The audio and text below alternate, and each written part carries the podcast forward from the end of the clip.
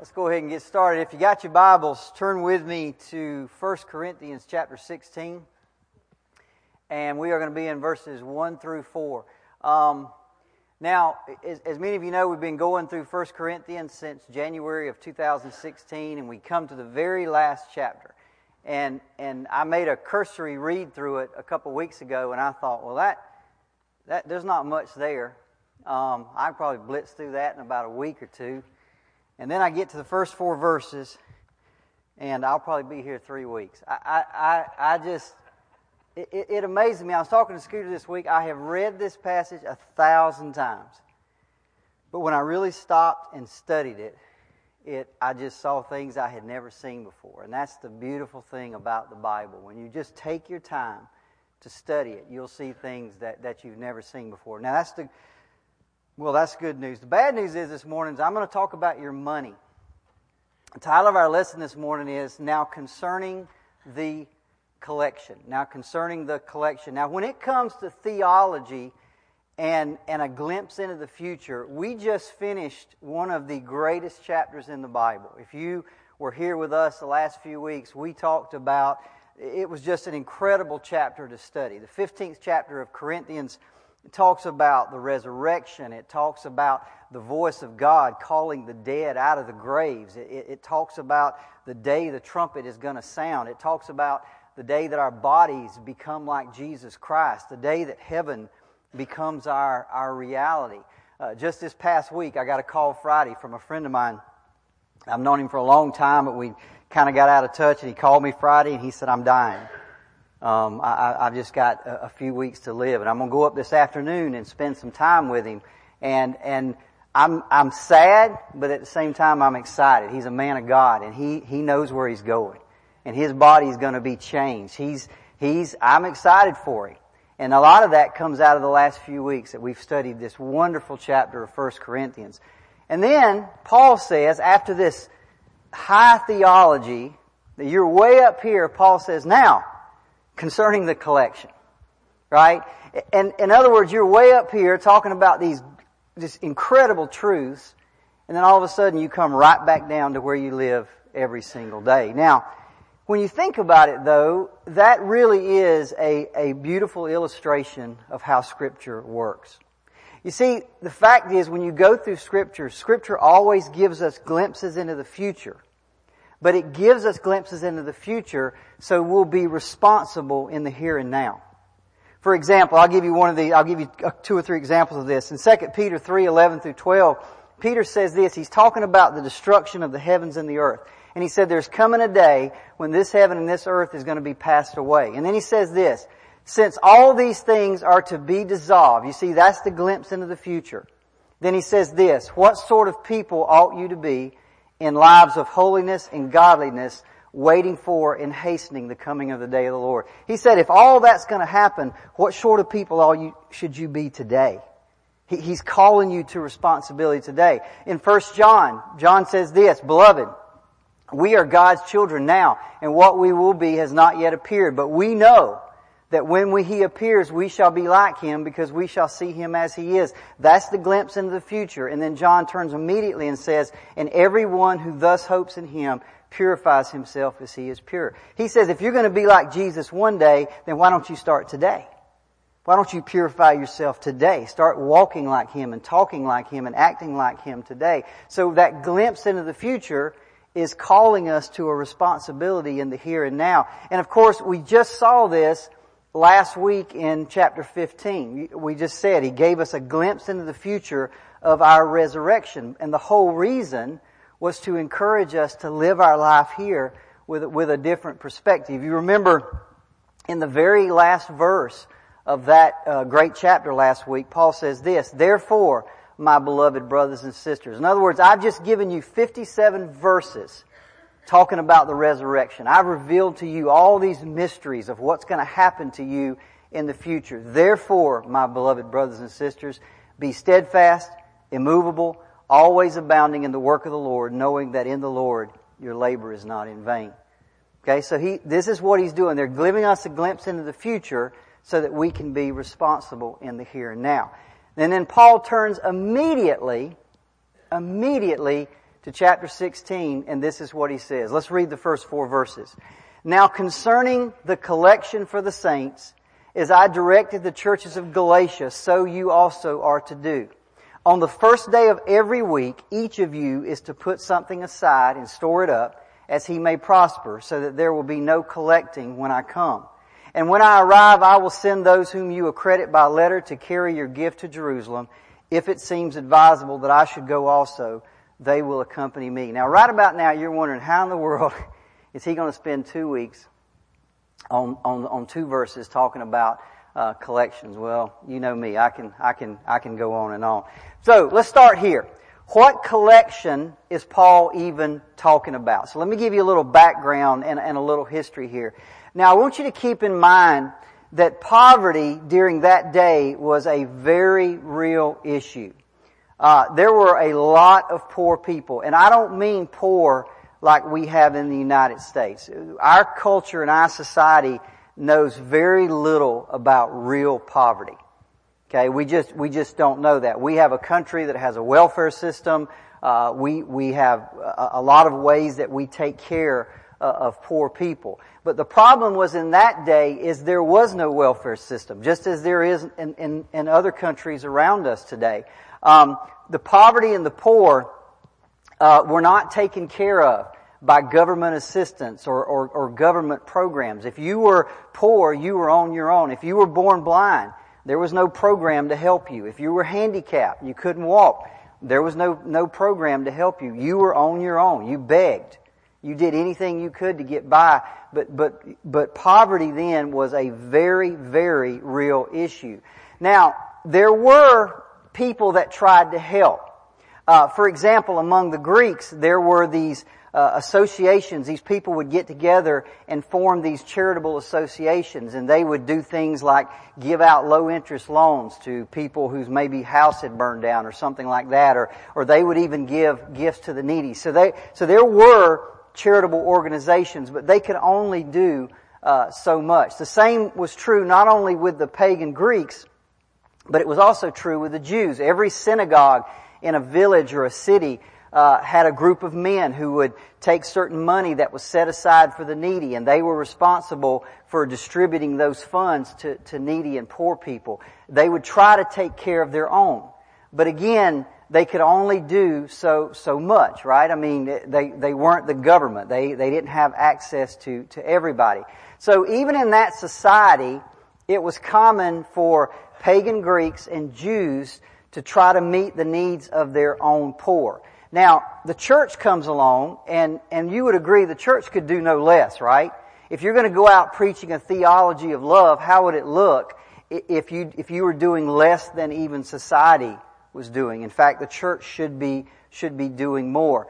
Now, let me say here that nothing has changed today from back then. When it comes to our responsibility as a church to give and to share what we have, absolutely nothing has changed. Now, yes, we live in a society in a country where there's a welfare system, okay? And, and they take care of a lot of the needs of our poor people. And let me say this about the welfare system, alright? Listen, I know there's a lot of problems with it. We agree? Uh, there's a lot of people taking advantage of it. Do we agree? But I'm still going to tell you it's a good thing. If, without it, there are people who really need help who would not have help. So it's good that we live in a country. Yes, it's going to be abused. You put anything good out there, somebody will abuse it. But the fact is, it's still a good thing. You go down to countries like Mexico and you'll see people living out of cardboard boxes. You'll see real poverty because nobody's taking care of them. So that is a, a good thing. But there are times, even in our society, when the government can't do enough to help somebody or, or somebody doesn't want a government handout when those times arise, we as a church should do the same thing the church has done for 2,000 years, and that is we should be ready and eager to help. Okay, because that's what we are called to, to do. This has always been part of the church. If you go back to Galatians 2, 9 and 10, you remember uh, Paul has been saved. He he's been in the, uh, in Arabia in that area of Damascus for for a few years, and he decides to go to Jerusalem to meet the, the, the apostles there. And it says this, And when James and Cephas and John, who seemed to be pillars, perceived the grace that was given to me, They gave the right hand of fellowship to Barnabas and me that we should go to the Gentiles and they would go to the Jews. Only they ask us to remember the poor, the very thing I was eager to do. So from the very beginning of the church, the apostles said, remember the poor in your ministry. Remember the poor in your churches. Remember the poor as you go out and about. So that has always been a big part of what the church has done. It's always been a big part of, of Paul's ministry. So that is exactly what Paul did, as evidenced by his statement in today's passage. Paul is taking up a collection for the poor amongst the churches. Now, he's doing it specifically for one church, and that is the Christians in Jerusalem. Now, here's another question. Why was the poverty among the saints in Jerusalem so bad?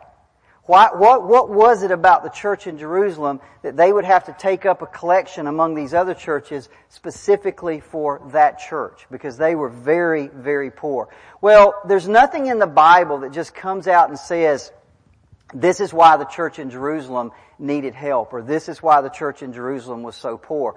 But if you, if you read Paul's letters and you study a little bit of history, it becomes pretty clear why there was such poverty there. And there's really four reasons. Number one, Jerusalem itself was really a poor city.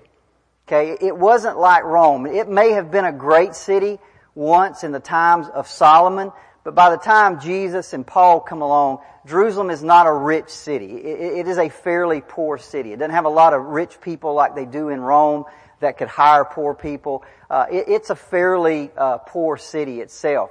The second reason the church was in such dire straits in that area was because the explosion of the church. Everybody remember on the day of Pentecost, the city of Jerusalem is filled with pilgrims.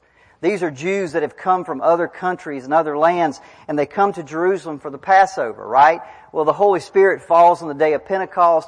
Peter goes out preaching in the streets, and literally thousands of people are saved on that first day. And can you imagine? I'm sure many of those people never went back home. Right? I mean, listen, I, I, I'm, they already left their home to come to Jerusalem because they're very religious, and all of a sudden they, they've met the Messiah. They've gotten saved. They're, they don't go home because there's no church to go to. They want to stay there with the church. And in fact, we see this all throughout the, the book of Acts. For example, Acts chapter 2, 42 to 47 says this, And they devoted themselves to the apostles' teaching and the fellowship, to the breaking of bread and prayers, and all who believed were together and had all things in common. You see, these people that stayed, they didn't have jobs, would they? They didn't have houses. They, where, how were they going to get by? What did they do? They stayed with other people. They ate with other people. They, they, they, they stayed in their homes. And in fact, watch what happens. It says this, and they were selling their possessions and belonging, belongings and distributing the proceeds to all as any had need. And day by day, attending the temple together and breaking bread in their homes, they received their food with glad and generous hearts. So you had Christians who had people staying with them, and they literally would have to sell a hog or sell a sheep. Well, they wouldn't sell a hog because they were Jews, but they would sell a sheep, right? They would sell a sheep or they'd sell a quilt they had made. They'd sell their possessions in order to, to feed these people that were staying with them. So you've got all these people. And, and by the time you get to Acts chapter 4, things get more difficult. Now they're not just selling their, their sheep or selling their quilts, they're selling their homes and their lands. Look at Acts 4 34 to 36. There was not a needy person among them, for as many as were owners of lands or houses sold them and brought the proceeds of what was sold and laid it at the apostles' feet, and it was distributed to each as any had need. So by the time you move along, they're starting to have to sell their houses. They're starting to have to sell their land to, to have enough to feed everybody. And, and they're happy to do it. They got no problem with it. But the fact is, you can see it's getting a little bit more difficult. But you understand, that can't go on forever, can it? After a while, you're going to run out of things to, to sell. And as a church moves through the book of Acts, you would see a continuing drain on their resources. And eventually, they would come to the place where they didn't have anything else to sell. They didn't have any other way to, to get money, and they would need help from other churches in, in the cities. So the explosion of the church in Jerusalem contributed to its poverty. Another thing that contributed to the poverty was persecution. Remember, the vast majority of Christians in Jerusalem are Jews, right? And, and Jerusalem is a Jewish city. So once you got saved, you were an outcast. Nobody would hire you anymore. Moms and dads, providers in the homes are getting arrested. So there's, you know, the dad gets arrested and all of a sudden there's, there's nobody to, to, to make money for the home. And by the way, if you got in dire straits and you went to the synagogue for help, they wouldn't help you because they don't consider you a Jew anymore. So now you can see what's going on. And, and by the way, reread this in Acts chapter 8. And there arose on that day a great persecution against the church in Jerusalem. And Saul was ravaging the church, entering house after house, dragging off men and women and committing them to prison. So you can see, not only is the church exploding, now people are getting arrested, they're getting thrown in prison, and there's nobody to take. All of a sudden, they've even got more poverty. They've got more needs in, in the church. One final thing that contributed, we forget about a lot, is there was a famine during that time. You remember in Acts chapter 11, it says this Now, in these days, prophets came down from Jerusalem to Antioch, and one of them, named Agabus, stood up and foretold by the Spirit that there would be a great famine over all the world. And this famine took place in the days of Claudius. Now, Claudius was the emperor of Rome. He reigned from 41 to 54 AD. So, this is right in the middle of the time of the church's growth in, in Jerusalem. So, you've got, you've got Jerusalem's already a poor city. You've got this explosion of people. And then you've got persecution and you've got famine.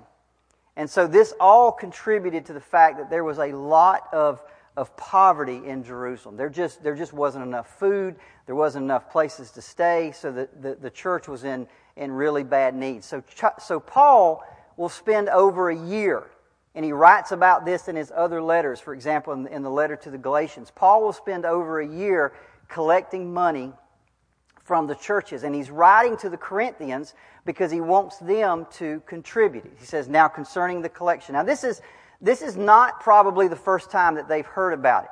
You remember when we started in Corinthians, I told you that Paul is writing this letter in a response to a letter from them. They have written a letter to Paul and they said, "Hey, we got a lot of problems in the church. We got people suing one another. We got we got this man who's having relations with his father's wife. We've got people who's saying they're not going to get married anymore." And they, they got all these questions that they were writing to Paul. And so Paul writes First Corinthians to answer a lot of these questions. And one of the questions they probably had, had questions about, or one of the issues they had questions about, was this money that Paul wanted them to collect. How do we collect it? How, how should this be handled? Okay, so this is why he's, he's writing to them. So what Paul is doing in today's passage is he's giving them instruction on handle, how to handle that collecting of the money that's going to go to the saints in Jerusalem. Now, in doing so, he is going to lay out five principles. Okay? And it turns out these five principles form a very good basis for giving, even for the church today. Now, when we read it a while ago, you're thinking, well, I didn't see five principles in there. I, listen, I didn't either until I just stopped and slowed down and said, Paul, what are you, what are you saying here? So, what we're going to do today is we're going to go over these five principles. We'll get through four of them today, and then we'll cover the next one uh, next week. So, the five questions or the five issues that Paul is going to address with regard to giving is this. First of all, where do we give? He's going to talk about why do we give. He's going to cover when do we give, who is to give, and then he's going to tell us how much we are to give. Okay? We'll cover the, the why, the where, the why, the when, and the who today, and then we'll save the how much. We'll get, let you get your breath this week, and then we'll, we'll cover how much next week. Okay? So we're going to cover these four principles today. The first one is this the purpose of giving. This is the why. What is the purpose of giving? Look at verse 1. Paul says, Now concerning the collection, and what's those three words? For the saints. As I directed the churches of Galatia, so you also are to do. The collection, first and foremost, was for the saints. It's for the church. Now listen, as you go through the New Testament and you study the New Testament, you're going to find again and again and again that the primary purpose for the church's money is to come back to the church. Okay, you're going to see that over and over and over again. Remember, in Acts chapter 2, they sold stuff, right? What were they doing with it? They were sharing it. They were taking care of one another. We saw that in Acts 2. We saw it in Acts 4. By the time you get to Acts chapter 6, they're, they're taking care of the widows. There's widows in the church, and they're taking the money and they're, and they're taking care of the widows. The, the, the primary reason that we take up money here in the church is to support the needs of the, of the church. In other words, the church gives to support itself. The church invests in its own life, it invests in its own people, it, it's involved in meeting its own needs. Now, listen to me. I am not saying, please understand this, I'm not saying that we are to have nothing to do with meeting needs of the people on the outside. That's not um, what I'm saying. We all know the story of the Good Samaritan, do we not? It, it, I'm not saying that at all. Okay? What I am saying is that primarily, first and foremost, the church is to take care of its own people. Okay? Scripture is very clear on that. I'll give you one, Galatians 6:10. This is Paul. He says, "Therefore, as we have opportunity, let us do good to all people, but what? Especially to those who belong to the family of believers. In other words, first and foremost, you take care of believers. You take care of your own. Then, if you have opportunity to do, to do it outside, that's fine. You should take advantage of those opportunities, but especially, first and foremost, you take care of those inside the family of believers. And that's what Paul is doing. He's taking up a collection for the saints in Jerusalem. Now, I want you to notice something, though. The Corinthians are taking up a collection, but who is it for? It's for another church, right? See, one of the things that we see is as we take up collections, for example, here at River of Life, we don't just use that money for River of Life. In other words, it's not just for the local assembly or the local congregation. We are a church with a little c, right? But there is a church out there with a big C that we are all part of. So, as, as, as part of that universal church with the big C, we, we meet needs anywhere. This is why we send money to other ministries. This is why we give money to missionaries. This is why we send money overseas because part of the money, part of the collection is not just taking care of, of believers here at River of Life, but it's taking care of believers all over the world. And that's exactly what Paul is modeling here. You guys here in Corinth, take up the money. We're going to send it because there's a need in Jerusalem. Okay, so it's not just about a local assembly, it's about the church with a capital C. All right, let's get to a couple others. The period of giving, when? Now, this is something I have read a thousand times. And I told Scooter this week, I said, man, I, I just saw it completely different this week. Now, watch what Paul says in verse 2. Read that with me. On the first day of every week.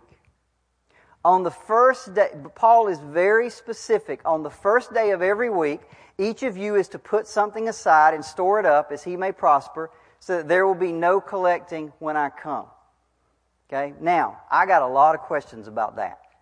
Right? One of the things that I do when I study the Bible and I read something is I'll stop and ask questions. Well, Paul, why, did, why the first day of the week? Why not the second day of the week? Why not the fourth day of the week? Why not the first day of the month?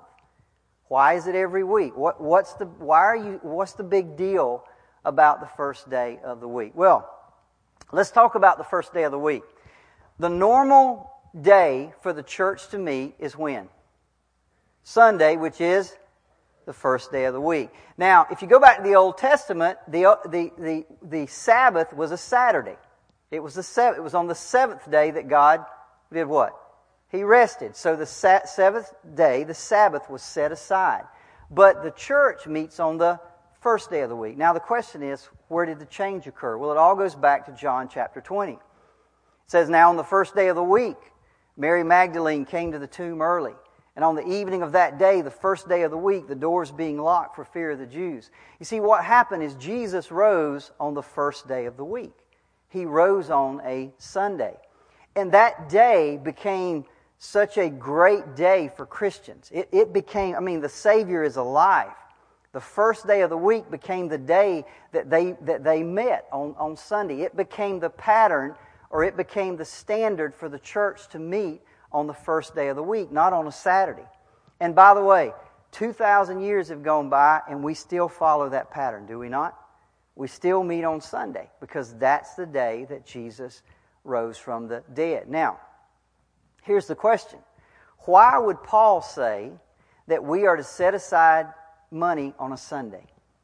Why would he say that we're to set aside Monday, uh, money on the first day of the week? Well, here's why I believe he's saying this.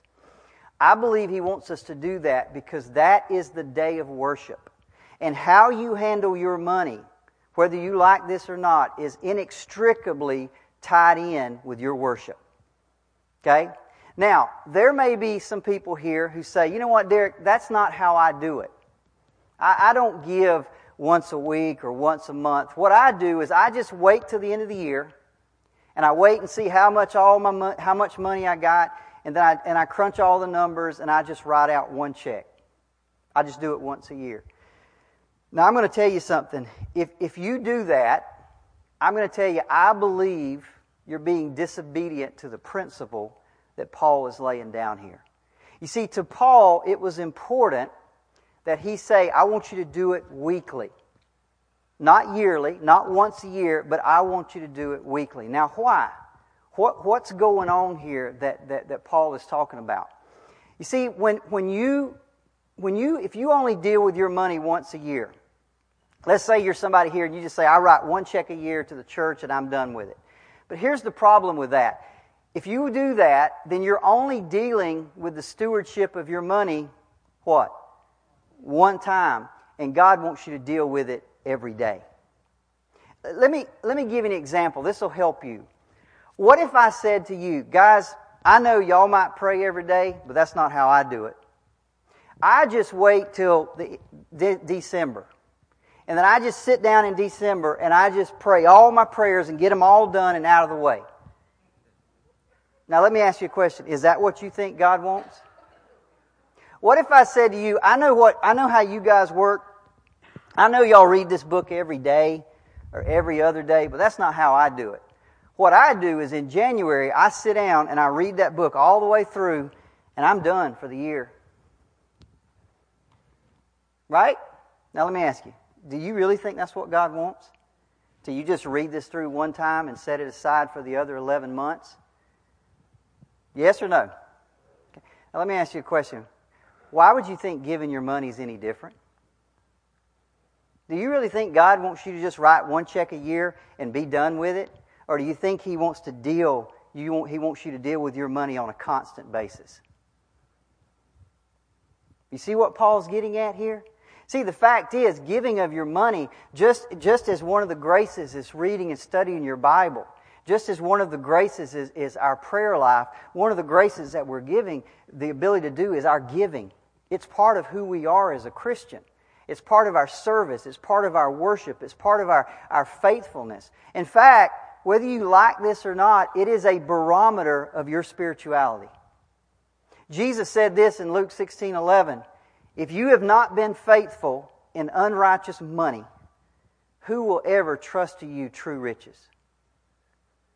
I mean, think about that. Paul said, I mean, Jesus said, if you're not faithful with money, then how in the world do you think God's ever going to give you real riches?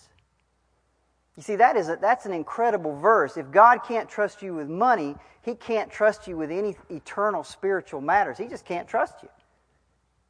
That's why our giving, the way we handle our money, is actually a barometer of how spiritual we really are.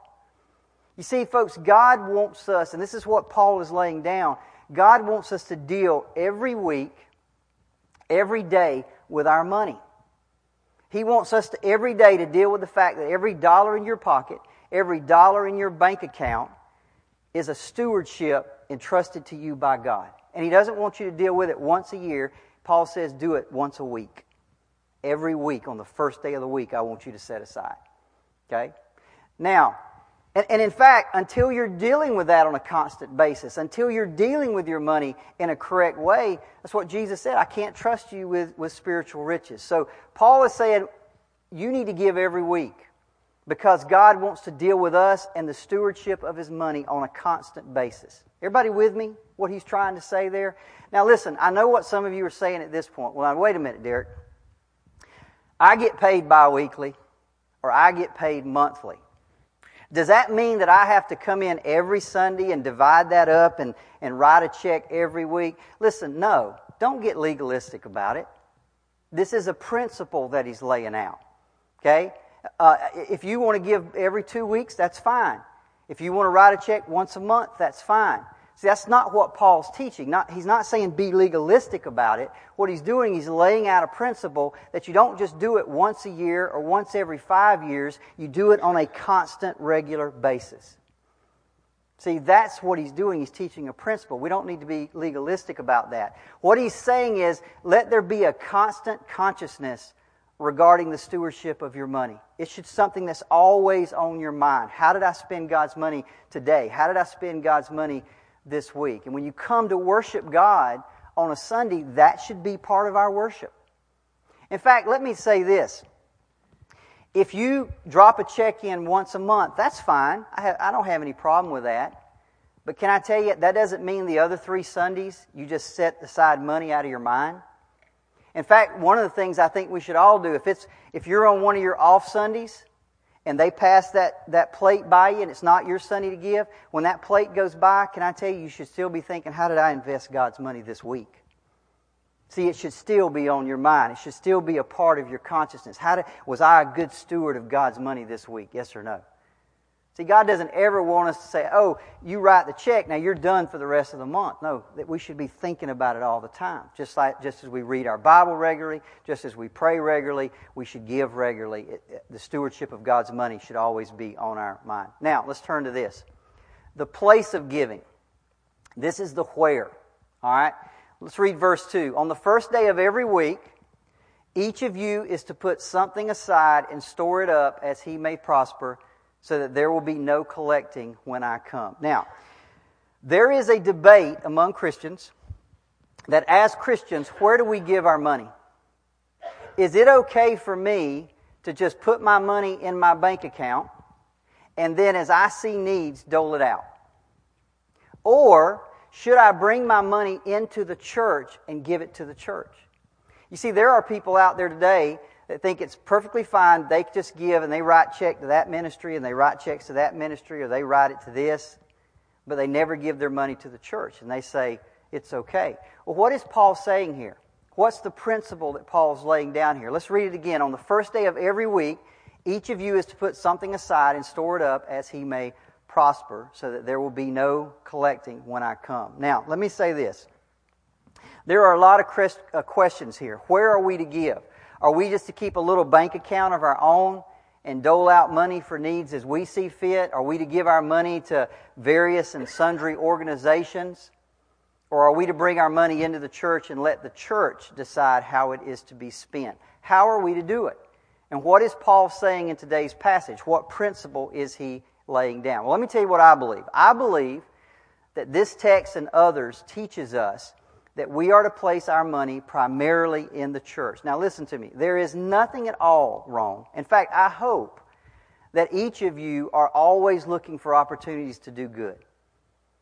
I hope that each one of us are always out and about on our jobs, uh, when we're out shopping, when we're out doing our hobbies or whatever we do in life. I hope you are looking for opportunities to do good.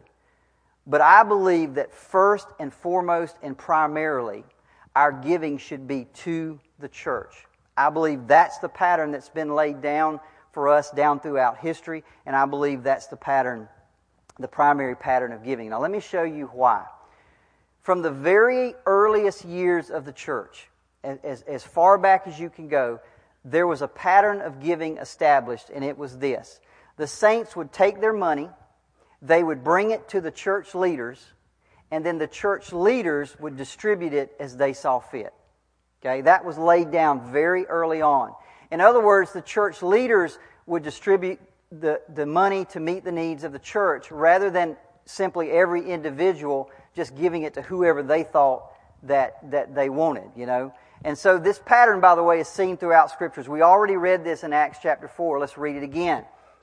Nor was there anyone among them who lacked, for all who were possessors of lands or houses sold them, and they brought the proceeds of the things that were sold, and they laid them at the apostles' feet, and they, the apostles, distributed to each as anyone had need. So very early on, you see, they could have sold their stuff and just gave it out as they saw fit, could they not? But they didn't. They brought it to the elders. They brought it to the apostles. They brought it to the church leaders. And the church leaders made the decisions on how that money was distributed. Now, that was a pattern that was laid down very, very early on in the book of Acts. Now, that's one reason I believe that's the way we're supposed to do it. I want to take it a little further to show you why I believe this. In today's passage, Paul, when he says that word store up, I want each of you to store up, he uses a very specific Greek word, and that Greek word is thesaurus. And by the way, that is where we get the English word thesaurus for a, you know what a thesaurus is? A little book's got all the words in it. Um, but that word in the Greek means treasury. Okay? Now, the word itself doesn't really tell us anything. But here's a lesson, and, and let me drive this home to you folks one more time. I say it a thousand times. You, when you open a, this Bible and you read a letter like Corinthians or Philippians or Ephesians or Galatians, you have to remember that this letter was written at a certain time by a certain man to a certain audience, and it meant a certain thing. Did it not? You can't just go in and say, well, I, I can just make this mean anything I want it to mean. No, when Paul's writing, he's got something he wants to get across. And he picked this word, thesaurus, which means treasury. So, what did he expect them to understand? Well, if, if you go back and you read a little bit of history, you'll find out that every pagan temple, whether it was the temple of Aphrodite or the temple of Zeus or whatever, every pagan temple in that time had a, a little place you put your money. And that place was known as the thesaurus or the treasury. And so people would come into the temple and they would put their money in the thesaurus. They would put their money in the treasury. By the way, guess who else did that? Anybody? The Jews did that. Don't you remember in Mark 12 41, Jesus is sitting there one day across from the treasury, and his apostles, disciples are sitting with him, and he's watching the people come in? Remember that? Look at Mark 12 41. Jesus sat opposite the what? The thesaurus, the treasury, and he saw how people put their money in. And remember, there was the poor lady, all the rich guys were coming in and dumping in a lot, and she came in and put in all she had, which was half a cent. And Jesus said she, she, she gave more than the rest of them. They were putting their money in the what? The thesaurus, the treasury. So if in that day and time when you when Paul says, I want you to store up, I want you to put your money in the thesaurus, see they had a certain they would have understood that term in a certain way. And they not they would have understood that not to put it in your own bank account. They would have understood that what is Paul is saying is the treasury is at the house of worship. That's what they were used to. That is how they would have understood that term. Okay? Further, I want you to notice something else that Paul says at the end of the verse. On the first day of every week, each of you is to put something aside and store it up as he may prosper, so that there will be no collecting when I come. Now, let me ask you a question. If everybody stored it up in their, under their mattress, or they put it in a coffee can in the front yard, or wherever they put it, and all of a sudden Paul shows up one day, what's the first thing they would have had to take up? They would have had to go do a collection, would they? But what is Paul saying? I don't want there to be any collecting when I come.